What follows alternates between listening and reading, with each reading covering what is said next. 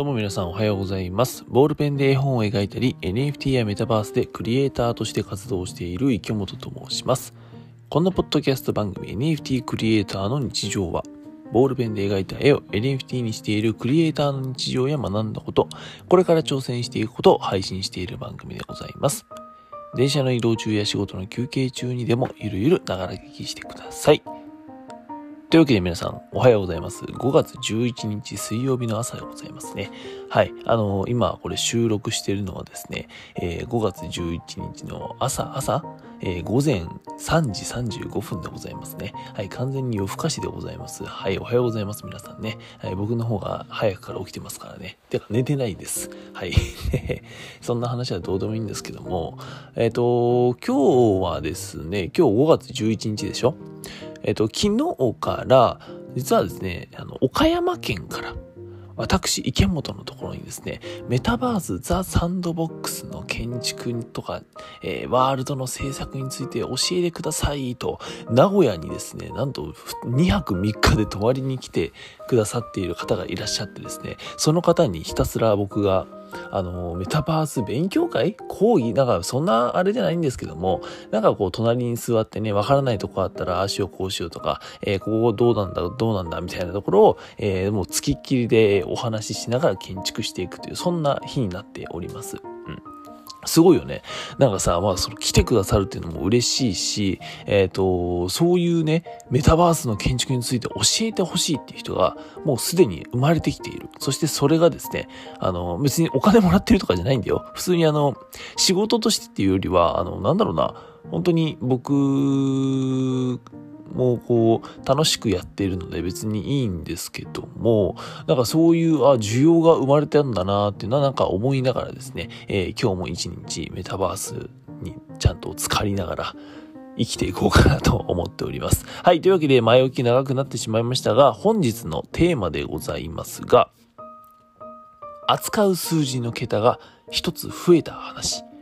をさせていただこうかなと思っております。あの、私、池本はですね、今でこそ絵本を描いたりとか、あとは NFT、えー、そして、まあ、先ほどお話ししていたメタバース、メタバースみたいな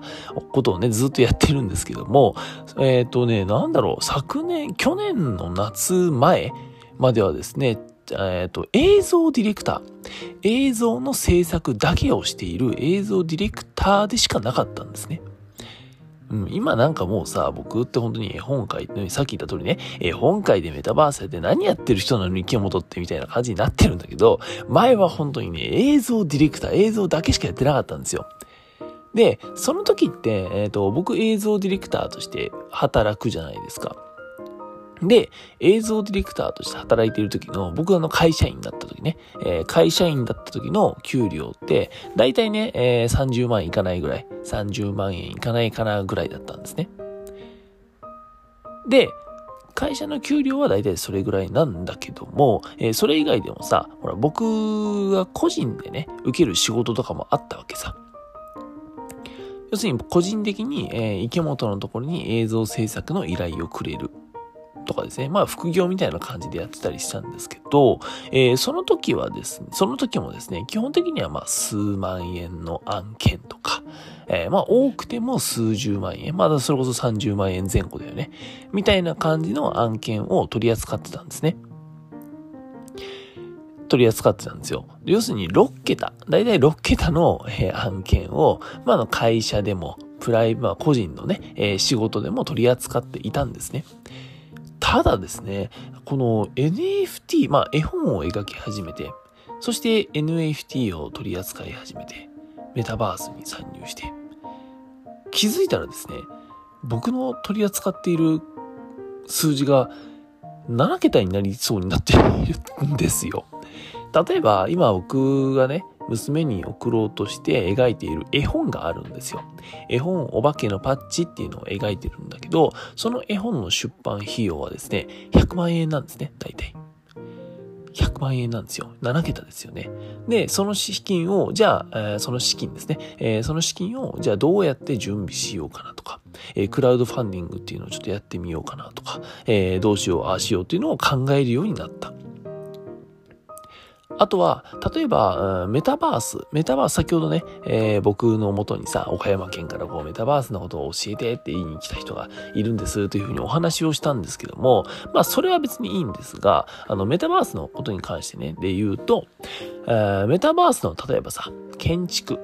うん、建築あるよね。えー、要するにメタバースのワールドを作るよっていうこと。で、これはね、えっ、ー、と、僕は今普通に自分が楽しむための楽しいからさ、あの、めちゃくちゃワールド作ってるんだけど、ザ・サンドボックスっていうね、メタバースで、えー、ワールドを作ってるんだけども、これがさ、えー、僕は仕事に普通になると思ってるんだよね。それこそサンドボックスで言うと、今ね、えー、サンドボックスって制作したワールド、要するに僕が制作したワールドを他の人のウォレット、メタマスクとかさ、まあそのウォレットだよね、のアドレスに送ることができるようになってるんですよ。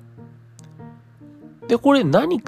それが何だって話なんだけど、えこれ要するにね、何ができるかっていうと、要するに僕がワールドを作って、えー、それを、まあ A さんにお送りして、今度 A さんから対価としてお金をもらうっていうことが可能になったってことですね。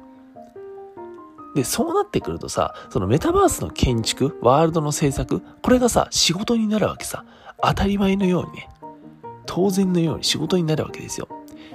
で、もちろんなんだけど、ワールドの制作って結構時間だったりとかさ、頭を使うわけですよ。で、もちろん僕のね、えー、知識だったりとか経験とかさ、そういうのも全部もう集結させて一個のワールドを作るんだけど、当たり前なんですが、そのワールド1個作るのに数十万円じゃ効かないんですね。もちろんそんな仕事まだ入ってきてないんで、何とも言えないんだけども、一応僕はですね、もしワールドのザ・サンドボックスでワールドの制作のお仕事が入るんであれば、えっ、ー、と、少なくとも7桁かなとは思っています。で、なんでこんなになったんかなってちょっと今ふと思ったんですよ。なんでっていうのは、どういうことかっていうと、映像ディレクターの時は、僕ってね、さっき言った通り、えー、多くても6桁、6桁の数字、お金を、動かしていた。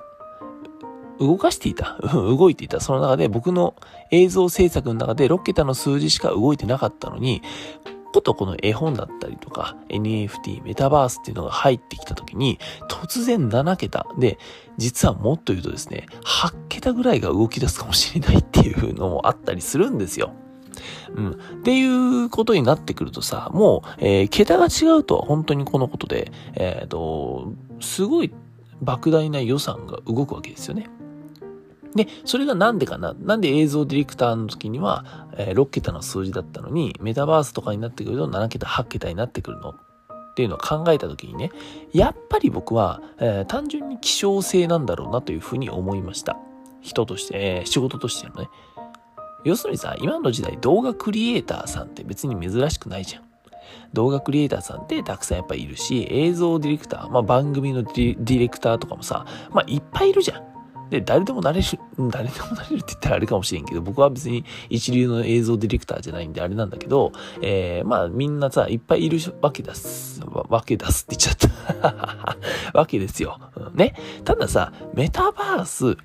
ブロックチェーン上のに載っているメタバース、ザ・サンドボックスのワールドを作れる人って、何人いるんでしょうねっていう話じゃないですか。もっと言うと、そのワールドをただ作るだけじゃ、おしゃれなワールドを作るだけじゃなくて、その中にビジネスモデルだったりとか、NFT とかも関連づけてワールドを作れる人、果たして何人いるんでしょうねっていう感じじゃないですか。僕は、それ、えー、その人材って少なくてもこの国内には全然いないなと、えー、見ております。作ってる人はいるよ。いるんだけど、僕ほど量を作ってる人、まあ、変な話、クオリティも含めてね、えー、量も質も、えー、作ってる人はいないんじゃないかなと、正直思っています。ってなってきた時さ、そのサンドボックスのワールドを作るっていう人材は、もうかなり希少ですよね。うん。ってなってくると、えー、その価格っていうのもさ、もちろんその希少なあ仕事というかあコンテンツになるわけだからさ、それは桁が増えるんだよな。結局はその仕事としてというか、えー、職業としてのその希少性、あとはまあやってる人のそのクリエイター、人としての、えー、まあ、技術だったりとか、そこの希少性がこの取り扱っている数字の桁に反映されるんだろうなぁなんて、えー、もやっと、ぼや、ぼ、もやっと、ぼやっと思ったというお話をさせていただきました。えー、今日はですね、扱う数字の桁が一つ増えた話をさせていただきました。というわけで私が主催している会員制コミュニティスタジオパッチでは池本が描いている絵本お化けのパッチを通して NFT やメタバースで今まさに行われている面白いことや戦略を共有したりメンバーと一緒に作り上げるクリエイターコミュニティとなっております。興味がある人は概要欄にも URL を貼ってあるコミュニティの会員券付き NFT チケッチ2をゲットしてみてください。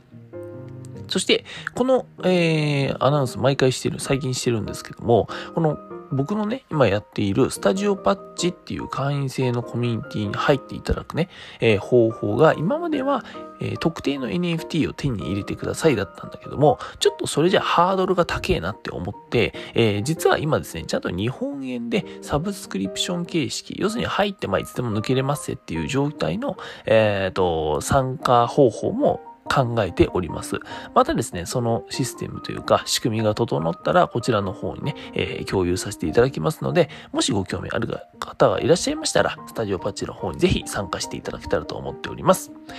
というわけで皆さん、本日も一日新しくて面白いことを始めていきましょう。NFT クリエイターの池本がお送りしました。バイバイ。